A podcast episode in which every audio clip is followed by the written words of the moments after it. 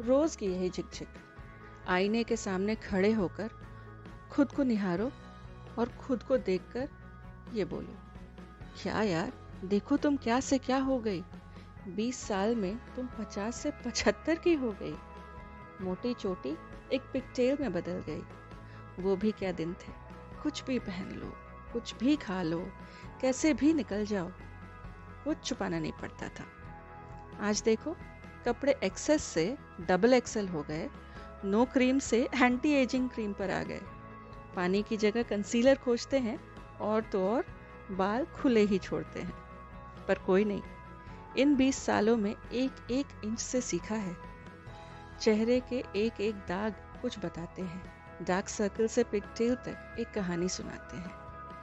हमने बहुत कुछ है सीखा, बस खुद को सिखा नहीं पाए। आईने में खुद को फिर से देखो। आज कुछ नया दिखेगा। एक नए आत्मविश्वास से, एक नई सुबह में, एक नया जोश खोजना।